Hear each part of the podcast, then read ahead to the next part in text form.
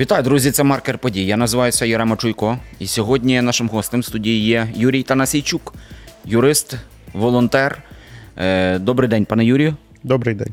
Багато будемо сьогодні говорити, але я б десь розмежував нашу розмову на два вектори. Один з них це волонтерський, будемо говорити про дрони.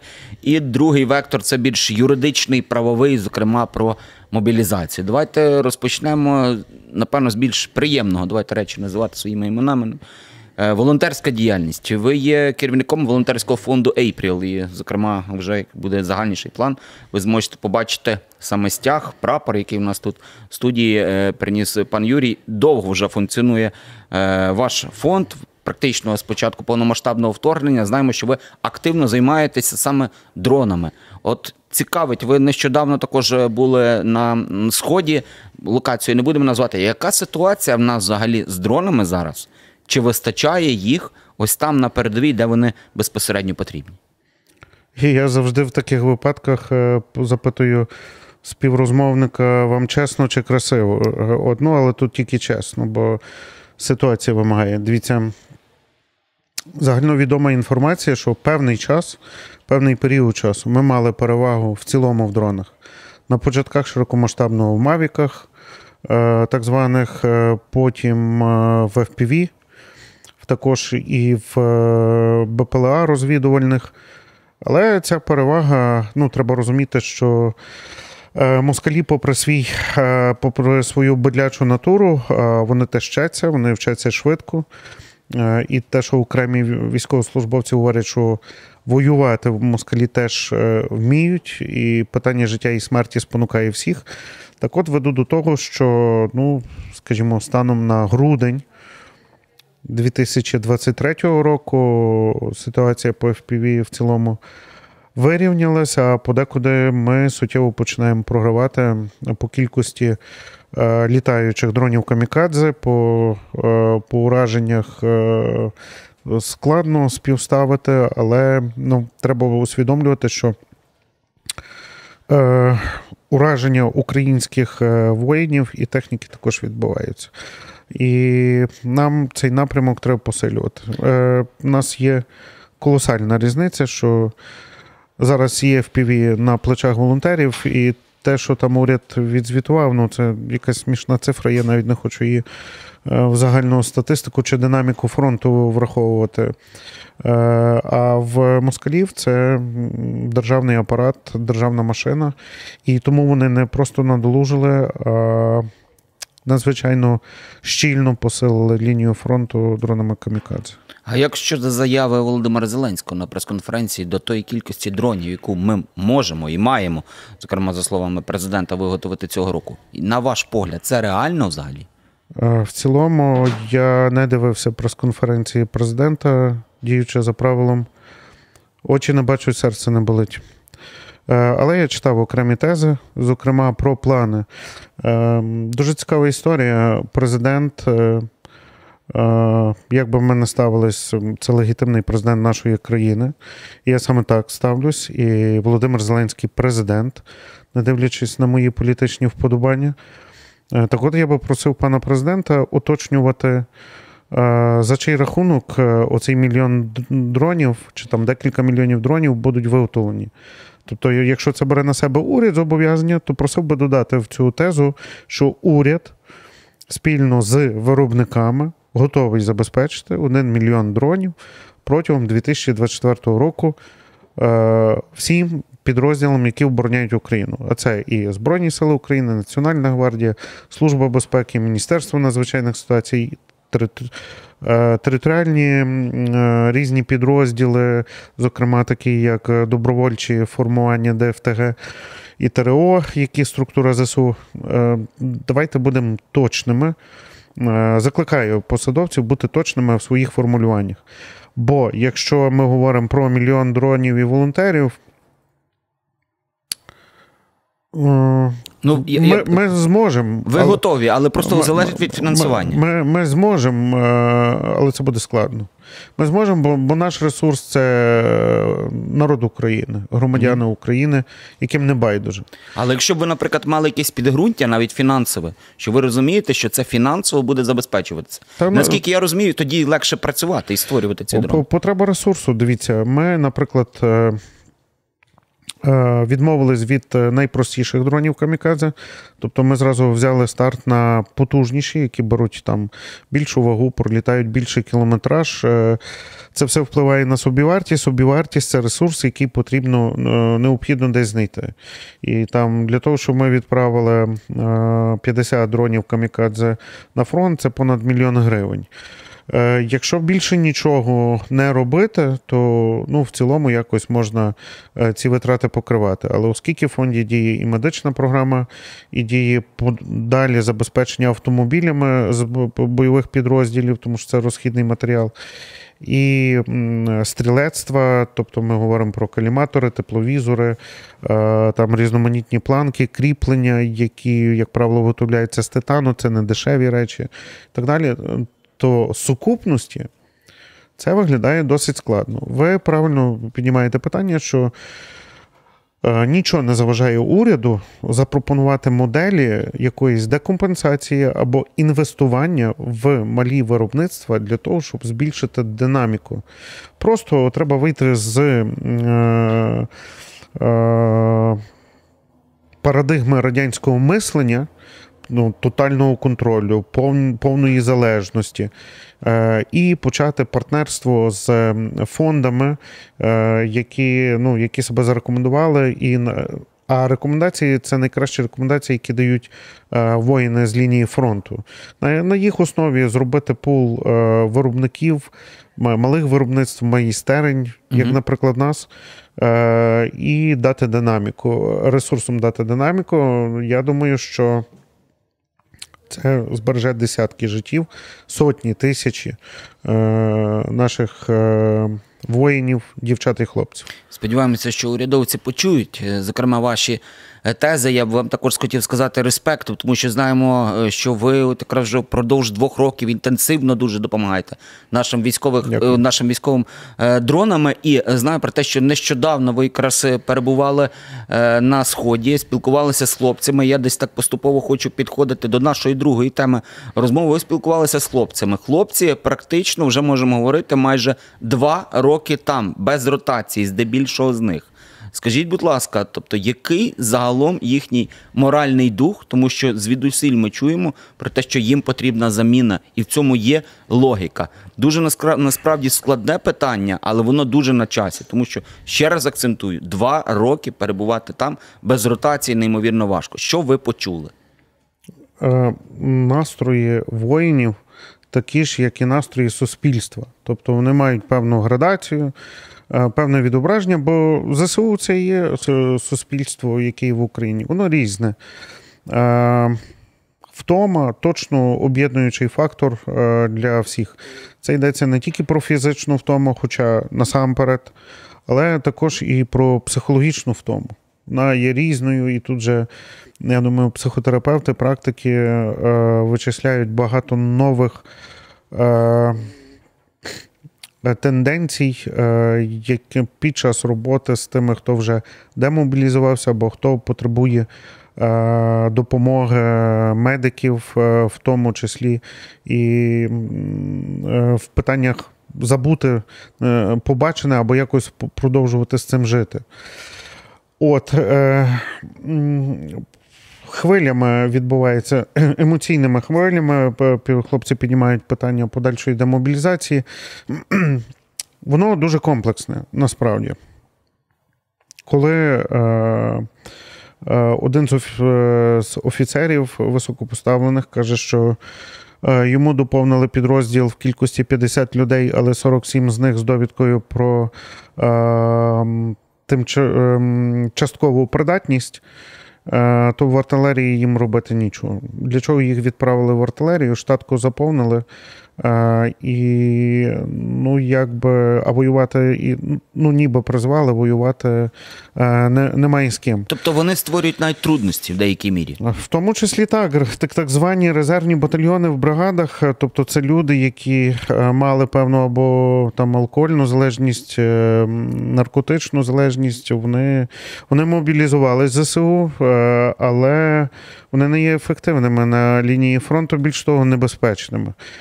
Демобілізувати їх неможливо, і тому це комплексне питання ротації, мобілізації, демобілізації, відпустки, динаміки, заміни.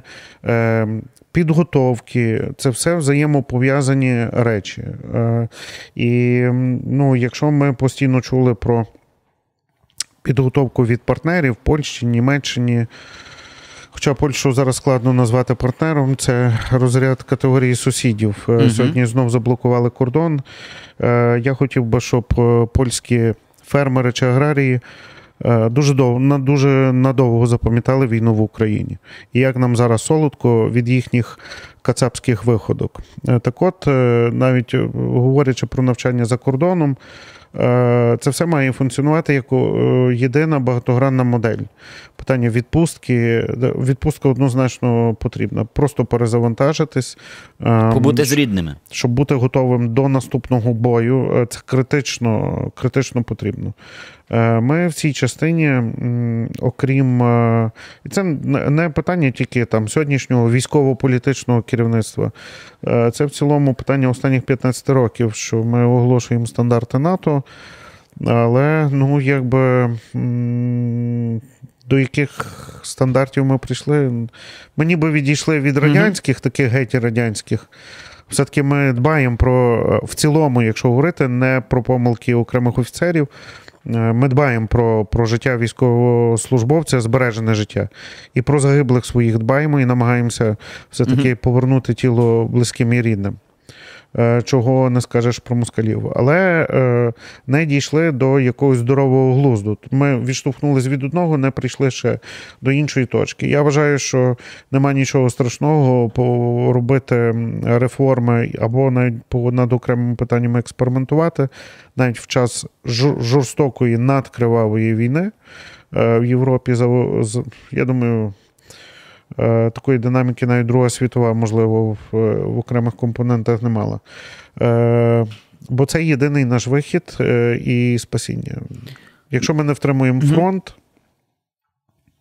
наступного різдва в Україні не буде ні для львів'ян, ні для киян, е, ні для черкащан, ні для кого. Зрозуміло, і я думаю, що більшість українців все ж таки розуміє, що зараз десь певні такі ключові моменти, ключові місяці, рік, оцей загалом для е, життя майбутнього України. Я б хотів з вами обговорити кілька таких тем от про мобілізацію. Одна з них це е, стосовно заяв. Багато їх дуже було до щодо ймовірної повернення е, наших е, чоловіків, які виїхали в певний час, тоді вимушено Чистий зараз популізм. так, вон от багато вже насправді спростовувалося, але час до часу, наприклад, останньою Естонія сказала, готова типу повертати. Інші країни також кажуть, розглянемо. Е, Скажіть мені, будь ласка, для чого взагалі була ця заява? Давайте перше. Можливо, хотіли попробувати. Тобто, а друге, чи це в юридичній площині реально зараз повернути чоловіків, тобто сюди? І чи потрібно взагалі це робити? Це вже ваш більше така людська сторона. От. Перше, це чистий популізм, е, бо в суспільства є великий запит на справедливість Так. в час війни. А цей запит формується на підставі великого будівництва, яким чином воно у нас відбувається в Україні. Всі ж все бачать, відчувають. Е, Цей запит на справедливість формується в е, період минулого року січень яйця по 17 гривень. Е, Цей запит формується над е, е, протиправними діями ТЦК, відео яких е, ми бачили.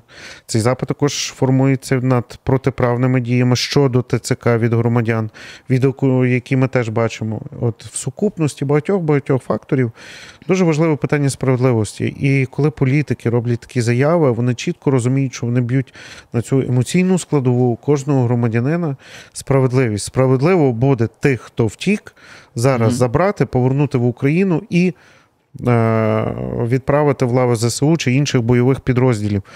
Е, принаймні, я думаю, що в переважаючій більшості суспільства це попадання 100% е, по їхньому емоційному стану. Більшість людей схвалили ж це рішення. Так, ну це ж дуже Навіть це- оплески овації. Це ж дуже окей. Пам'ятаємо, що свого часу, що всі, хто там е, е, напився чи наркоман, теж відправляли в ЗСУ. От на тобі там, йди на фронт служити як е, спосіб покарання. Це таке дуже примітивне. Е, Таке мислення приматів. Я думаю, що не пасує навіть людям е, в такий спосіб реалізовувати свої емоції. Тепер е, важлива ключова річ правовий механізм повернення таких осіб. Отже, з точки зору міжнародного права є механізм депортації, є механізм іншого примусу щодо осіб, які вчинили злочини. Але і є конвенції, і різні угоди між урядами і державами, які закріплюють процедури, яким чином особа з однієї країни затримується і на підставі чого затримується і переміщується в країну, громадянином якої е, вона є. Як е, це стосується тих осіб, які визнані в законний спосіб судом, що вони вчинили злочин, як правило, кримінальний е, злочин. Але щодо питань мобілізації, проходження служби в армії е, країни і застосування заходів примусу тут, е, на сьогоднішній день таких правових механізмів в Європі, навіть не говорю вже про світ, між державами не існує. Коли Естонія робить заяву, це добра воля уряду Естонії і самої держави, і їм це, зрештою, зважаючи на те, що Естонія це один з найбільш відданих е, друзів під час широкомасштабного вторгнення України і партнер. Але це невелика країна. Їм очевидно, що це, мабуть, простіше, простіше зробити. Е, Я не бачу шляхів реалізації е, такої процедури. І не вважаю, що вона буде надефективною. Тому що все ж таки нам по, ми маємо перевагу, і ми тримаємося на тому, що ми в цій війні, що ми е, ідеологічні, ми захищаємо свою землю, і основа тримається на, на фантастичних людях. Е, Ми зараз їхали з однієї е, е, з одного напрямку і мали зустрітись е, з воїном Петром. Він сам з е, винник е, коло Львова. Е, Він не зміг зустрітись, бо е, поїхав на ротацію. Коли я дізнався, куди він поїхав на ротацію е, на добу. Е, І ну, це реально виїзд такий на смерть. І це була п'ятниця, і в суботу після обіду, коли він подзвонив, то аж відлягло, е, що, що він живий, насамперед е, живий. Я говорю, що на цих людях закріплюється, Мгм. і коли поруч з ними поставити е, людей, е, яких витягнули там з умовної Італії по якійсь процедурі е, примусу, і, постав... і запхали, скажімо, а не мобілізували в лави ЗСУ. Е, в мене великі сумніви, що від того ми витримаємо фронт. Мгм. Інша справа працювати ідеологічно. Серед пакету змін вже так чуть забіжу наперед і запропонованих. Те, щоб залучити рекрутингові агентства, які будуть точково попов... е, набирати людей по спеціальностях, е, це ок, Е, це, е, це ідеологія, це мотивація, це застосування людини по певних її професійних цивільних е, навиках. Бо лінія фронту це справді також і логістика бойових комплектів. От логістів крутих. Ну, я, звісно, не експерт, але я на рівні відчуттів від того, що бачу, нам треба дуже багато, бо в нас постійне динамічне переміщення боєкомплектів. Ми не можемо зберігати, дозволити собі таку радість, зберігати боєкомплекти в умовно там на Львівщині, бо, бо точно прилетить, бо, бо вони не пожаліють і 10 Мгм. е, Х-101 там е, ракет чи іншого типу е, для того, щоб знищити склад з БК. Тому логісти потрібні, щоб БК постійно е, були гнучкі. Е, Добре, що в нас утворилась it армія з програмним забезпеченням і розробниками, яких витягнули з it сектору, але цільово відправили там, де вони найефективніші будуть, і в них справді е, в нас хлопці з дуже крутими знаннями в цій галузі. І я думаю, ще маса е, допоміжних спеціальностей, Які е, потрібні. які потрібні, і ми також е, будемо впливати на справедливість. Бо я думаю, що кожному з нас відомо, е, коли людина була там е, мегапрофесійним там. Е, Ну, наприклад, там водієм і попадає в піхоту, або маючи там 58, е, 55 років, попадає в піхоту в штурмовики, ще десь. Ну, тобто, це, не- це не ефек... ми не можемо собі дозволити зараз е, робити такі дитячі помилки. Окей, ви вже трошки почали якраз говорити про новий закон про мобілізацію. Зараз багато дуже про нього говорять. Якраз ці дні е, в Верховній Раді його розглядають. Там точно, я думаю, будуть певні зміни, певні коригування. Якщо так коротко, там як ви оціните його? Тобто, і що потрібно, якщо також можна коротко, що потрібно поправити, на ваш погляд, саме в цьому законі? Він потрібен безумовно. Розглядаючи цей е, законопроект, який поданий, і плюс те, що буде напрацьовувати парламент, можливо, ще будуть е, якісь пропозиції від уряду. Насамперед, треба почути Валерія Залужного. А він дуже чітко одним реченням сформулював, що армія формує запит на ресурси, які їм потрібно. Вона не підбирає людей, вона не визначає категорії, вона не там коригує, е, кого призивати, не призивати. Армія формує запит, що потрібно, щоб врятувати країну. Якщо це пам'ятати і виходити з цього, то по цьому законопроекту, який прийнятий, там не так багато залишається коментувати. Ми розуміємо, що резерв наш суттєво зменшився, людський резерв. Е, Певні категорії громадян треба призивати. Е, Робити це в е, інший спосіб, запропонувати іншу модель, ніж та, по якій працює ТЦК. І треба звернути увагу, що навіть коли в ТЦК прийшли бойові хлопці з відсутніми кінцівками, при неправильній моделі це результату не дає, бо сама модель неправильна. Отже, цей закон мав би впливати на регулювання цієї моделі.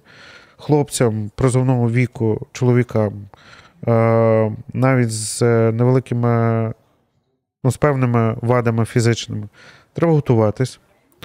Е, Чим більше готовий, тим більше шансів рятувати е, життя. І небезпеки, які можуть нести ці зміни, я думаю, що парламент буде думати, як врятувати дітей-мажорів, своїх дітей, своїх мажорчиків. І ці речі, які я чув на рівні пропозицій, це просто жахливі речі. Ну, наприклад, е, надати статус відтермінування на 45 днів всім волонтерам, які от допомагають війську, мають акти е, передачі якихось матеріальних благ Збройним силам України чи іншим бойовим підрозділам. Е, Будучи волонтером і керівником волонтерського фронту, фонду, я категорично проти. Бо на наступний день всі особи, е, оці з нічних закладів, які тусять по ночах, стануть волонтерами. І для них придбати тепловізор і передати на ЗСУ це, в принципі, е, не питання. Е, І запит на справедливість суспільства тим більше не буде виконаний, і внутрішня напруга буде наростати. От я закликаю таких помилок при цій реформі і додатковій мобілізації уникнути, бо ми руйнуємо країну зсередини своїми ж е, руками. Є інша річ про те, щоб там оплачувати з пропозицій, які читав е, 200 тисяч гривень, Угу. і особа не мобілізовується. Е, Це питання дискусійне. Е, е, Точно не всі можуть воювати е, і не будуть всі воювати. І якщо прийняти суспільно і піти шляхом, наприклад, Нідерландів, які вирішили в один момент побороти наркоманію, а для того зробили її легалізацію, зробили повний облік, почали продавати легкі наркотики і взяли абсолютно під контроль всіх наркоманів. Хоча Мгм. ситуацію мали жахливу. То якщо таку модель застосовувати до ухилянтів частково, можливо, я не переконаний, але можливо, вона буде оправдана. Можливо, Мгм. Не факт. Е, але точно е, ми не можемо всіх ухилянтів пересадити в тюрми Так. або якимось іншим чином репресії робити. Е, їх треба задіяти в той спосіб, який ми максимально можемо задіяти на оборону. Якщо 200 тисяч гривень на місяць, ну, сума це таке дуже умовне, та, її коригувати. Е, ну, значить, такий спосіб. Але, Та- але, та давайте, просто але давайте ми його приймемо е, і, Та і, просто і спробуємо. насправді я думаю так. е, Моя особиста думка, вибачте, що краще вже оця фінансова така складова, бо з них толку, зиску там не дуже буде багато. Абсо- е, Тут вас підтримую. Тобто, чи це 200 тисяч, чи 300, чи 200 тисяч і 5 робочих днів е, на танкоремонтному заводі і так далі. Ну, форма е, це вже інше питання. Але сама модель е, оцих осіб е, має бути. У нас є викладач в нашому національному університеті імені Івана Франка, який до 2022 року мав два аспіранти. В 2022 році в нього стало 152 аспіранти. Цим треба займатися. Розумієте, з цією аспір- аспірантурою теж треба, треба вирішувати. Це, ну, це кричущі речі насправді. Е, студентство, аспіранти. Це все інше. дуже багато можна про це говорити. Я хотів би просто, е, ви зараз продовжите думку, просто ще раз, щоб десь чітко це узагальнити. Тобто Валерій Залужний, по суті, мав би тут бути завершальна, основна би його роль в цьому законопроекті. Він на ваш вже свою основну роль зробив. Він чітко дав запит армії. Що треба, щоб стримати е, оборону? Ну, за, в даному контексті щодо е, людських ресурсів. І його треба сприйняти так, як є, що це запит е, е, основної людини в обороні України на сьогоднішній день. Дивіться, в мене просто от, також є побоювання. От ви згадали про 200 тисяч гривень на місяць, ми вже це обговорили.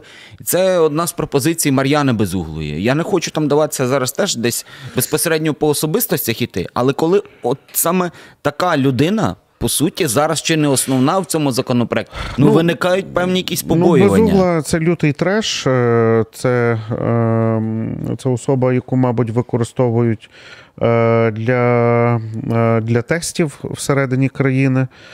От. Але я- я її не слухаю. Я навіть намагаюся те, що розшарюють по соцмережах, не читати. Ну, а що там читати? Ну, якби.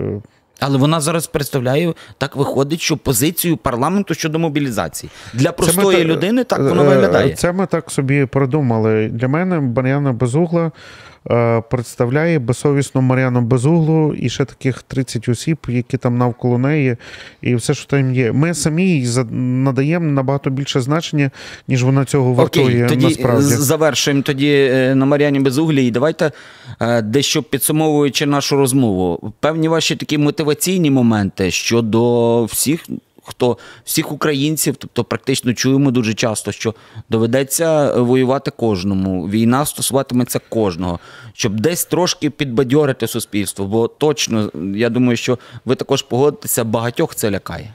Хочемо вижити, треба щодень жити з фронтом. Щодень. Е, тут відпетляти не вийде.